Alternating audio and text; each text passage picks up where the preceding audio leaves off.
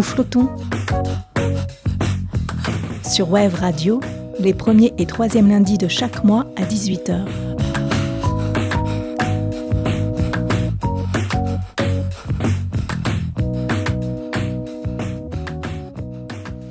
Bonjour Raphaël. Bonjour. Raphaël Krafft, merci de prendre le temps de témoigner au micro de Web Radio. Plaisir. Nous sommes loin des vagues, loin de Hossegor, des Landes ou du Pays Basque, puisque nous enregistrons cette émission à Paris. Alors Raphaël, vous êtes grand reporter, comme on dit, vous êtes documentariste radio, vous êtes aussi écrivain.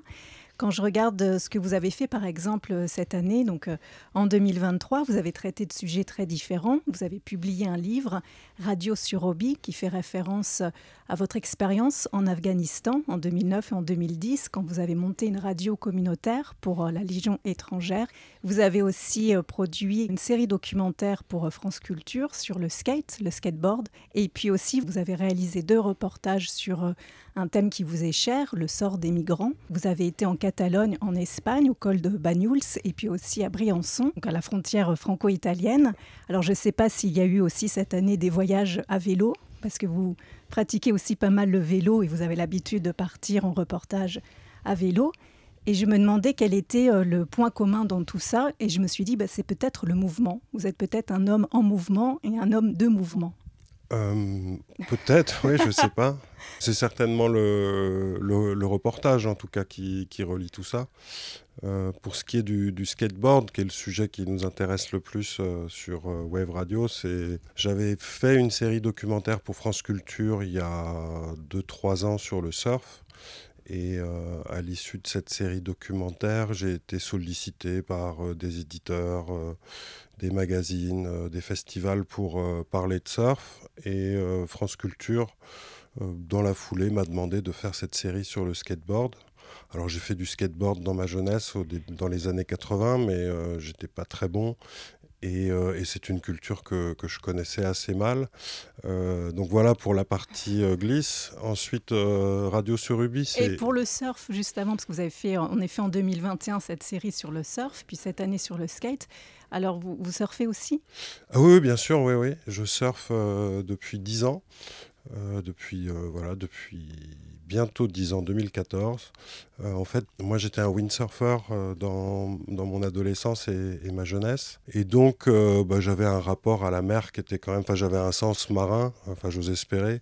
Je faisais du surf dans les vagues. Donc, quand je me suis mis au surf en 2014, c'était dans un contexte particulier. J'avais passé... les 10-15 dernières années à couvrir des conflits essentiellement, ce qui m'avait écarté de beaucoup des loisirs, qu'ils soient culturels ou sportifs. Et la conjonction de plusieurs événements, en l'occurrence la mort de ma mère, le départ en vélo avec un très bon ami pour traverser le Brésil à vélo pendant la Coupe du Monde, et le fait que mon anniversaire tombe le 26 juin, et que nous étions à ce moment-là à Itacaré, qui est un spot de surf au Brésil, 26 juin 2014, pendant lequel on n'a pas travaillé, puisque c'était mon anniversaire, et on a loué des surfs. Et ça a été la révélation, le retour... La première vague. Oui, pas vraiment la première vague, parce que j'avais... Quand on fait du windsurf et qu'il n'y a pas de vent et des vagues, on surfe. Mais et ça a été le début d'une passion. Et c'est vrai que depuis 10 ans, j'essaie de ne faire que ça. Et donc, je passe à peu près un peu plus d'un tiers parfois de l'année en Bretagne. Et notamment pour emmener mon fils qui a 12 ans et qui surfe depuis l'âge de 3 ans. Et Raphaël, il y a eu aussi, donc pas que le surf, mais aussi le vélo. Très tôt, tu as pris ton vélo pour aller découvrir le monde et tu as pu notamment traverser l'Amérique ou le Proche-Orient. Alors plus jeune, c'était plutôt l'Amérique. Est-ce que le vélo t'a appris le métier de journaliste ? Il y a largement contribué. En fait, j'ai eu mon bac. Je n'ai fait, pour ainsi dire, pas d'études. Et le hasard a fait que je me suis retrouvé à travailler comme secrétaire au service anglais de la rédaction de Radio France Internationale. Et c'est à partir de là que j'ai commencé le journalisme. Et j'ai véritablement d'abord appris le métier pendant mon service militaire à Sarajevo, au sein de la radio de l'armée française, Azure FM. Bon, ça, c'était en 1997-98, pendant la guerre de Bosnie. Et c'est là que j'ai véritablement appris le métier, parce que les conditions très spartiates, le peu de personnel pour animer la radio faisait qu'on était un groupe d'appelés, on avait 20-22 ans chacun, et on devait faire tourner cette radio 19 heures par jour, on n'était que 8 pour ça. Donc on avait peut-être une demi-journée de repos par semaine. Donc on a mangé du micro chacun pendant 4 mois. Et il y a beaucoup de voix qu'on entend aujourd'hui à la radio et à la télé qui sont passées par cette radio. Après, le vélo, effectivement, là c'est plus un apprentissage du reportage. En 1999 et 2000, pendant 2 ans, j'ai traversé l'Amérique du Sud et l'Amérique du Nord à vélo. Pendant ce voyage, j'ai commencé d'abord par faire des reportages que j'envoyais en allant à chaque fois que je passais devant un aéroport international, en déposant mes mini-disques à l'époque à un passager pour qu'il les ramène en France, qu'il les rapporte en France. Et après, à la faveur de la convalescence d'un camarade avec lequel je voyageais, j'ai créé une émission un podcast. Alors, est-ce que c'était... oui, à l'époque, ça s'appelait pas podcast. Ça s'appelait pas comme ça, mais en tous les cas, j'ai fait une version anglaise que j'ai vendue à des radios universitaires en Californie, et ce qui m'a permis de poursuivre ce voyage. Et effectivement, quand on est à vélo, c'est un petit peu l'enfance de l'art, puisque on se déplace par ses propres moyens. Le micro est un peu le prolongement du vélo. Enfin, le vélo est un peu le prolongement du micro, parce que on est face à des interlocuteurs et des interlocutrices qui vous posent d'abord plein de questions.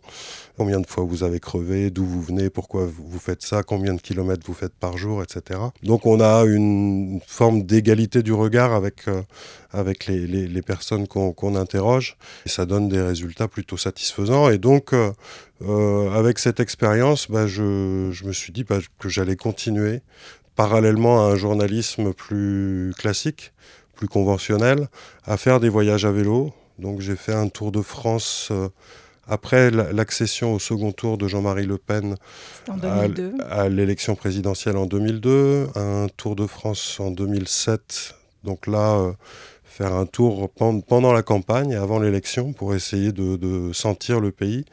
Et un troisième tour de France en 2012, et entre-temps, traversée du Proche-Orient en 2008, traversée des Antilles et de la Guyane, après avoir traversé l'Atlantique en cargo avec mon vélo. Et donc, traversée du Brésil en 2014, comme je vous le disais au début de cette émission. Donc oui, le vélo, j'ai pas fait de voyage à vélo depuis 2014, mais je réfléchis à refaire un tour de France avant l'élection présidentielle de 2027, parce que le vélo se prête à sonder un pays avec empathie. Et notamment quand il est polarisé, comme le nôtre peut l'être en ce moment. Et le vélo, je pense, doit vous permettre aussi d'aller vers des sujets qui sont justement un peu en marge, parce que vous évoquez les élections présidentielles. Vous avez fait ces tours de vélo en France, par exemple, en marge des élections présidentielles. Au Brésil, quand vous êtes parti à vélo en 2014, vous étiez aussi en marge de la Coupe du Monde. Donc j'ai l'impression que si le vélo permet ce positionnement-là, vous allez tendre votre micro vers ceux qui vivent au quotidien en marge des grands événements, en fait. Oui, alors après, quand on est à vélo, on peut pas couvrir un événement en soi, parce que couvrir un événement, ça demande du temps passé au même endroit. Lorsqu'on est à vélo, on voyage, donc on est dans une subjectivité qui est tout à fait assumée. Mais si on prend l'exemple de la traversée du Proche-Orient que j'ai faite en 2008, qui a donné lieu à un livre et une série pour France Inter à l'époque. Le Proche-Orient, toutes les personnes que vous rencontrez depuis votre bicyclette, effectivement, elles ont un lien plus ou moins ténu avec la grande histoire, que ce soit en Égypte, en Israël, en Palestine. Et pour avoir été correspondant moi-même au Proche-Orient, dans différents pays, notamment j'ai couvert la seconde intifada, j'étais basé à Gaza puis à Ramallah, j'ai été basé à Amman en Jordanie, à Bagdad en Irak pendant l'invasion américaine, Le fait d'être à vélo, c'est qu'on n'est pas justement prisonnier de l'actualité et que lorsque vous traversez le désert du Negev en Israël et qu'il se passe quelque chose à Gaza, c'est pas pour vous parce que vous êtes à vélo. Donc vous vous contentez de rencontrer les personnes qu'il y a sur votre route. Et le fait d'être à vélo, c'est sans être omniscient, le narrateur a une place puisque quand vous rencontrez quelqu'un, c'est souvent dans des circonstances particulières. C'est parce que vous avez crevé, c'est parce que vous arrivez de nuit dans un village et que la première personne que vous rencontrez, c'est elle qui va vous loger. Donc c'est un hasard, c'est le hasard qui est assez objectif. Puisque de ces personnes, vous allez tirer une petite histoire qui fait la grande histoire. D'autre part, pour avoir été correspondant dans les territoires palestiniens occupés et avoir quitté cette zone de guerre un peu bouleversée, être à vélo, c'est aussi une relation plus apaisée avec ses interlocuteurs et interlocutrices, parce que vous êtes en situation de dépendance, vous êtes en situation de fragilité. Donc vous êtes beaucoup plus à l'écoute des gens qui vous accueillent. Et c'était notamment vrai lorsque j'ai traversé Israël, parce que quand on a vécu à Gaza, le regard qu'on porte sur Israël est différent, parce que Gaza est une zone particulièrement difficile, notamment pour les gens qui y habitent. Et j'étais ravi de découvrir Israël depuis une bicyclette. De l'intérieur. De l'intérieur, et sans éviter les questions de nature politique, bien sûr. Doctor, my eyes have seen the years and the slow parade of fears without crying. Now I want to understand. I have done all that I could to see the evil and the good without hiding. You must help me if you can. Doctor, my eyes.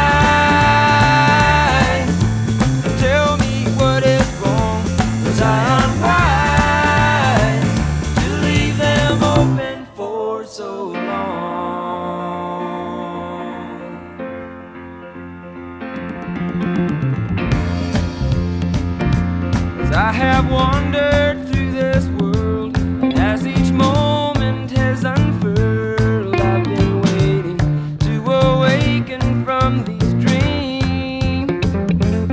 People go just where they will. I never noticed them until I got this feeling that it's later than it seems. Doctor, my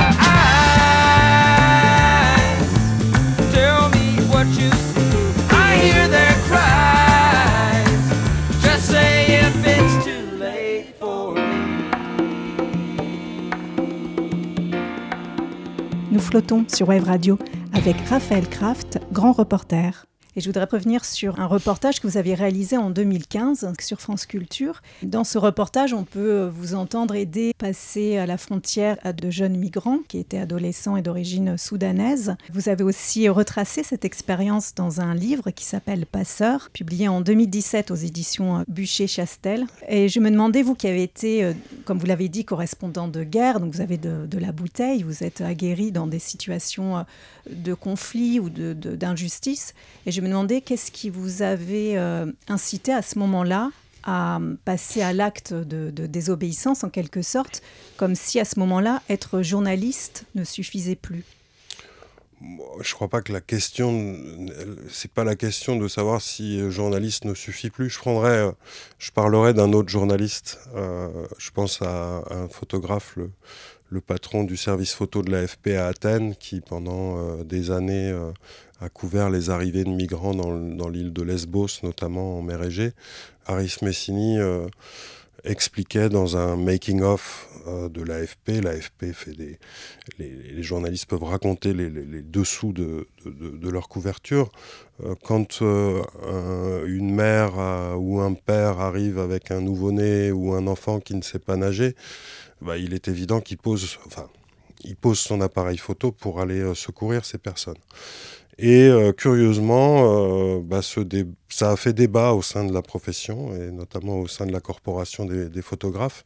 Certains disant non, on n'est pas des acteurs, on est des observateurs, et donc on ne doit pas intervenir. Ça n'est pas une opinion que je partage. Les circonstances dans lesquelles j'ai décidé de faire passer clandestinement deux ressortissants soudanais, c'est pas des mineurs, c'était des majeurs, eux.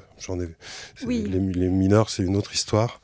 Et quand j'ai décidé de faire ça, c'est un concours de circonstances qui fait qu'à un moment, vous vous dites, tiens, ce type, je sais pas, il y a eu une amitié en devenir, il y a eu une affinité, il y a la possibilité de transformer un destin sans prendre beaucoup de risques, parce que il faut rappeler que les aidants en France, les personnes qui sont susceptibles de commettre un délit de solidarité ou d'aide au passage illégal de la frontière, ils prennent pas de risques, et les risques judiciaires encourus sont assez faibles finalement. Des risques limités. Et donc à cette époque, j'ai fait passer deux types parce que il m'a semblé que ce serait utile pour eux, et j'en ai fait un livre qui s'appelle Passeurs, en effet. Dans un de vos reportages qui était cette fois-ci publié un peu plus tard en 2017, diffusé aussi sur France Culture, on entend le témoignage d'Alseni à la frontière franco-italienne, un soir où il neigeait dans les Alpes, où il vous dit d'une voix calme et posée, quand vous lui demandez quel a été ton parcours pour venir jusqu'ici, comment tu le décrirais aux autres, et il vous répond: c'est un combat, traverser le Sahara, traverser la mer Méditerranée et traverser cette montagne, c'est pas très facile. On a trop vu en Libye, on ne peut pas tout raconter. Je trouve qu'on se prend une belle claque quand on entend ça dans ce reportage, et vous réveillez aussi nos consciences de citoyens français, de citoyens de l'Union européenne et plus généralement évidemment de citoyens du monde. Nord global. Oui, du Nord global, de l'Occident. Écoutez, je sais pas si... Quand on fait du journalisme... il y a certaines personnes qui font ça pour changer les choses, qui s'estiment investis d'une mission, je le respecte. Quant à moi je suis là pour documenter, c'est-à-dire raconter le présent au service des historiens du futur. Il se trouve que là, dans ce reportage... j'accompagnais un maraudeur, donc une personne qui faisait une maraude dans la montagne, comme il en existe encore aujourd'hui malheureusement, pour venir en aide aux personnes qui pourraient être coincées dans la neige, dans une tempête ou que sais-je, parce que les migrants, notamment originaires d'Afrique subsaharienne ou du Soudan, ou d'Éthiopie ou d'Érythrée, connaissent pas la montagne. Et ce soir-là, cette nuit-là, on est tombé effectivement sur 4 enfants qui avaient été qui étaient transit froid dans la neige. Et lorsque le maraudeur a décidé de les emmener à l'abri, nous avons tous été arrêtés, journalistes compris, et les enfants ont été abandonnés dans la nuit dans la montagne pour être renvoyés en Italie. Donc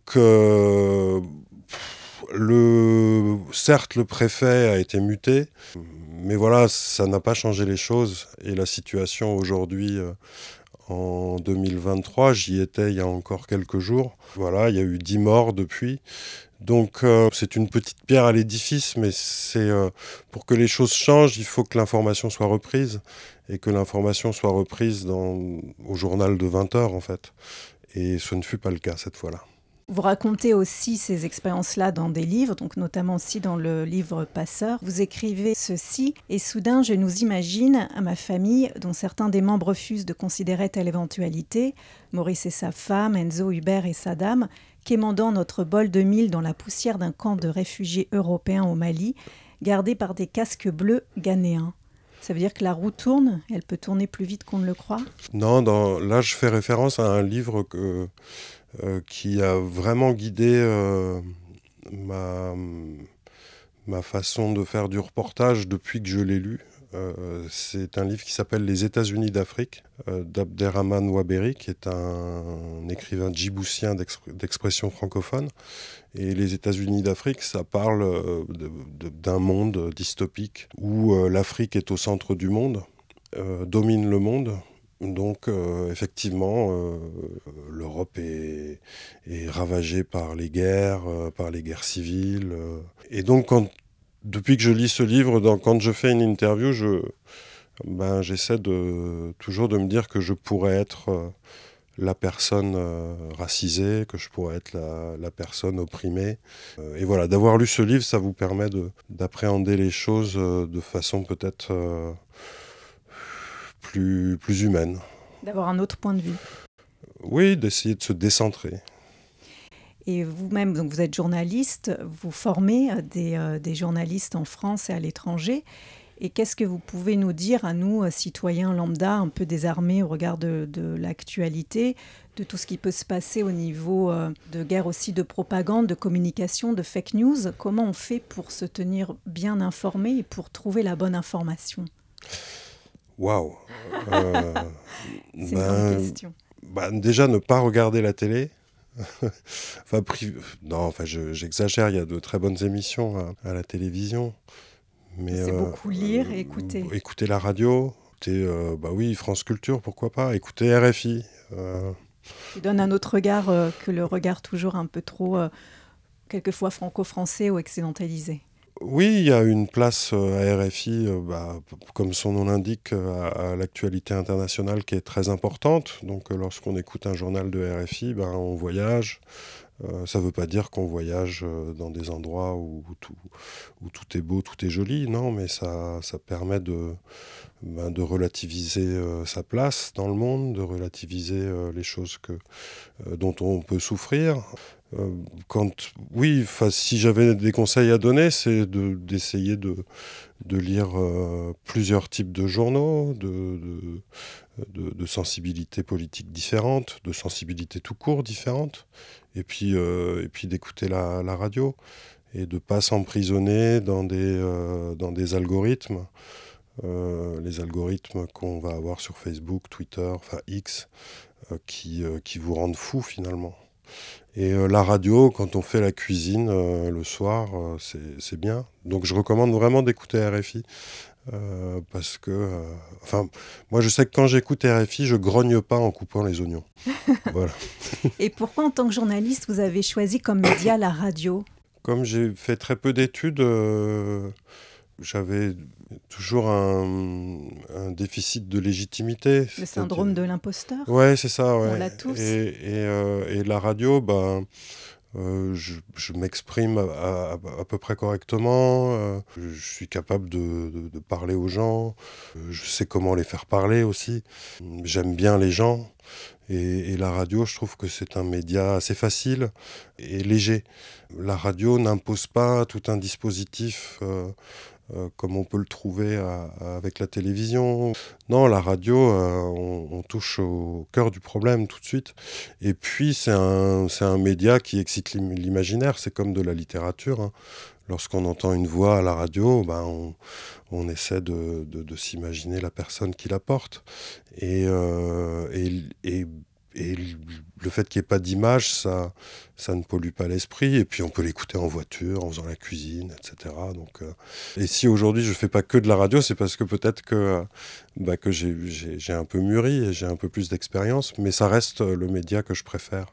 Parce qu'on peut faire un voyage à vélo tout seul et le documenter avec la radio. Tous à causer là-bas changement. Tous à causer là, ma cambre est changée. Tous à causer là, filet l'eau. Tous à l'indépendance, tous à la paix, la gloire. Tous à la justice et y aller l'eau. Tous à l'indépendance, tous à la paix, la gloire. Tous à la justice et y aller l'eau. Trompez, c'est beau.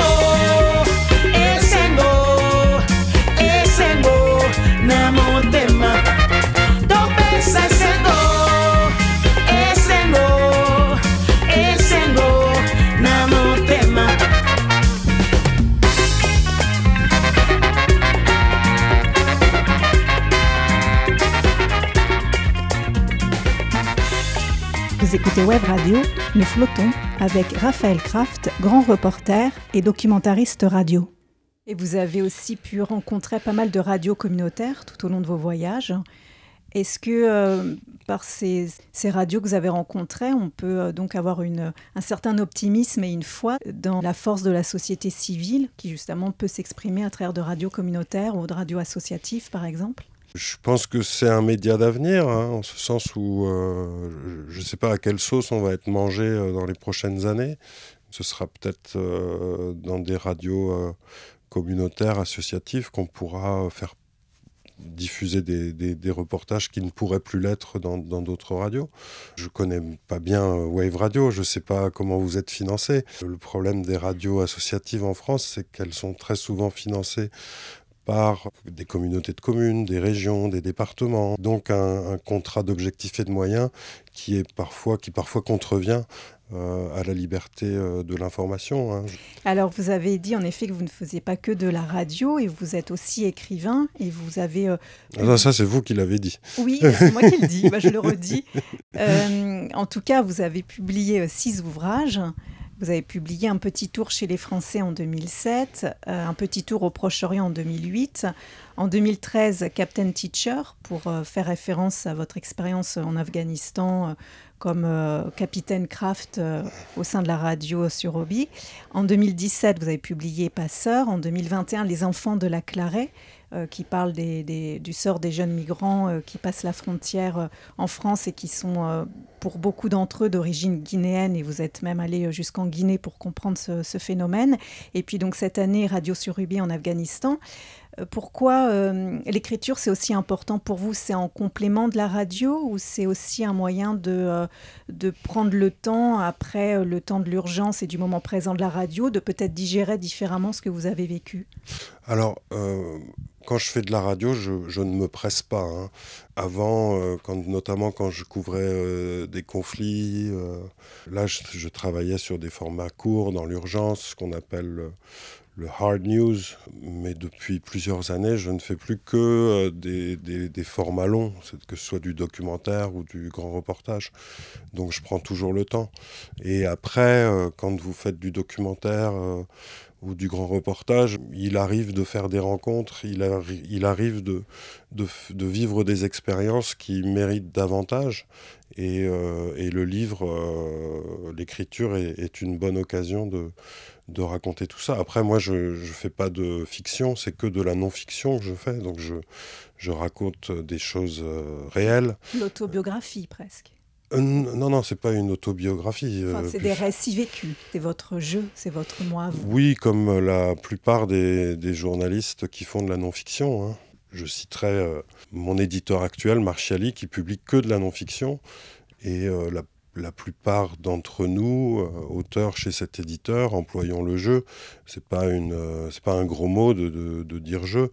Après, il y a une façon de le placer. Il ne faut pas qu'il soit omniscient. Mais c'est vrai que lorsqu'on est en reportage, on prend parfois des décisions d'aller à droite plutôt qu'à gauche, tout droit plutôt que de revenir sur nos pas, qui font qu'on fait des rencontres et qui transforment le regard qu'on porte sur une situation. Et plus le reporter prend son temps, plus le reporter est en situation de fragilité, j'insiste là-dessus, c'est-à-dire que on ne vit pas les mêmes choses quand on est logé dans un grand hôtel que l'on quitte le matin et que l'on retrouve le soir. Je crois qu'il est important de tenter, autant que faire se peut, d'embrasser un petit peu le destin des personnes dont vous essayez de raconter le quotidien. Alors attention, moi je reste un mâle hétérosexuel blanc. C'est depuis là que j'écris. Et donc quand je parle d'émigration, il est évident que ma situation est beaucoup plus enviable et que le regard que je porte est celui d'un Français qui a un passeport Bordeaux, de couleur Bordeaux, qui lui permet de voyager partout à travers le monde. Et quels sont vos projets, Raphaël Krafft? Vous avez déjà des idées en tête que vous pouvez partager avec nous? Ça n'arrive pas tout le temps, mais là j'ai du boulot jusqu'à... Parce que je suis journaliste indépendant, hein. Si je ne travaille pas, je ne peux pas aller surfer. Je travaille beaucoup moins que les autres, hein. Je prends beaucoup de vacances pour pouvoir surfer. Pendant plusieurs années, je faisais la saison comme cuisinier à l'école de surf de Bretagne d'Audierne, ce qui me permettait de travailler tout en étant près de la mer et permettre à mon fils... de surfer. Et là, je sors un livre que je coécris avec Jérémy Lemarié, un historien du surf à l'université de Reims. Et on sort un livre chez Gallimard Jeunesse sur le surf pour les pré-ados, donc qui devrait sortir en mai-juin prochain. Je prépare une série documentaire. Il s'appellera comment, pardon, ce livre? On sait déjà le titre. Non, le titre n'est pas encore arrêté. De réflexion. Et je prépare une série documentaire pour France Culture sur les enfances en exil.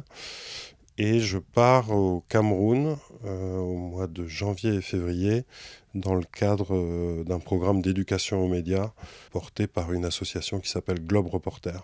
Et la saison prochaine, je serai photographe de plage, enfin de surf, comme je l'ai fait l'été dernier, toujours du côté d'Audierne pour l'école de surf de Bretagne d'Audierne.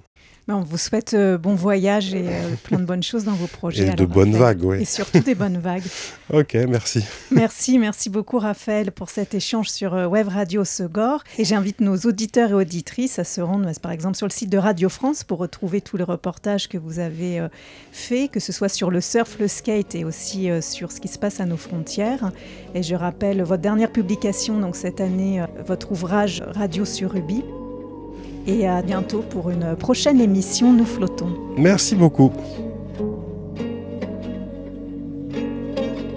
I don't need you to deal with me. I look better with a smile. I don't need you to deal with me. Everything will be alright. I'm not asking you to stay with me, cause you're afraid I'll end up lonely. I'm not even asking you to love me, love me, love me. Would you move me? I need to feel something. I need to feel something.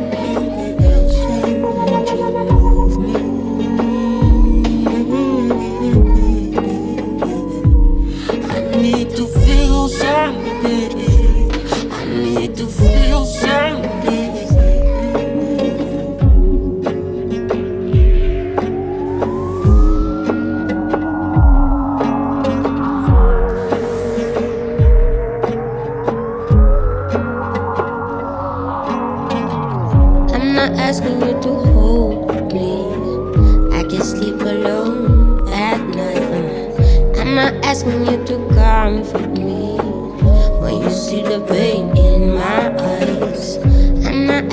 you to love me, hold me, save me. I